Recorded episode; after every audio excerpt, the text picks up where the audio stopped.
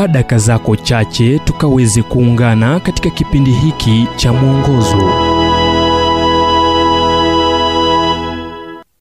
Utambuzi ni ishirini juu ya ishirini. Nitakufundisha na kukuonyesha njia utakayoienda, nitakushauri, jicho langu litakutazama. Zaburi 32 mstari wake wa nane. Moja ya vitu vya kuvutia kuhusu mbinguni itakuwa kutazama nyuma na kuona urari na sababu ya hali ambazo ulidhani hazina umuhimu kabisa wakati huo. Zipo nyakati maishani ambazo unakuja katika njia panda na njia unayochukua huathiri maisha yako. Unasimama pande ukishangaa njia ipi utakayochukua. Wakati mwingine matokeo hayakuathiri wewe pekee, ila pia yaweza kuathiri historia nzima.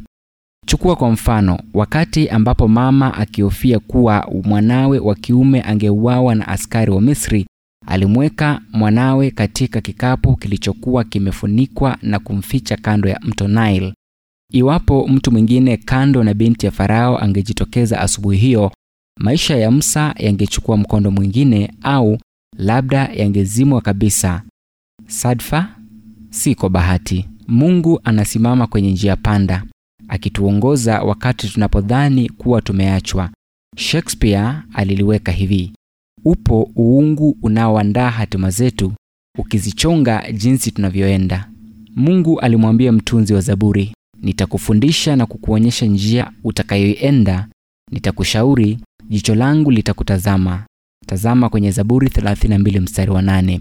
Kisha akatoa onyo, msiwe kama farasi wala nyumbu walio hawana akili, kwa matandiko na lijamu na hatamu sharti kuwazuia hao, au hawatakukaribia. Zaburi 32 mstari wake wa tisa. George Mueller aliliweka wazi aliposema, hatua za mtu mwema huangaziwa na Bwana na vivyo ukomo wake. Sahau kuhusu nyayo kwenye mchanga.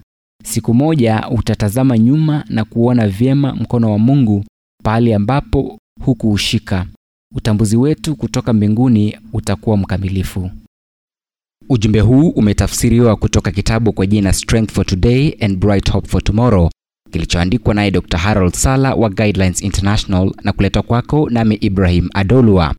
Iwapo ujumbe huu umekuwa wa baraka kwako, basi tafadhali tujulisha kupitia nambari 0722 331 412.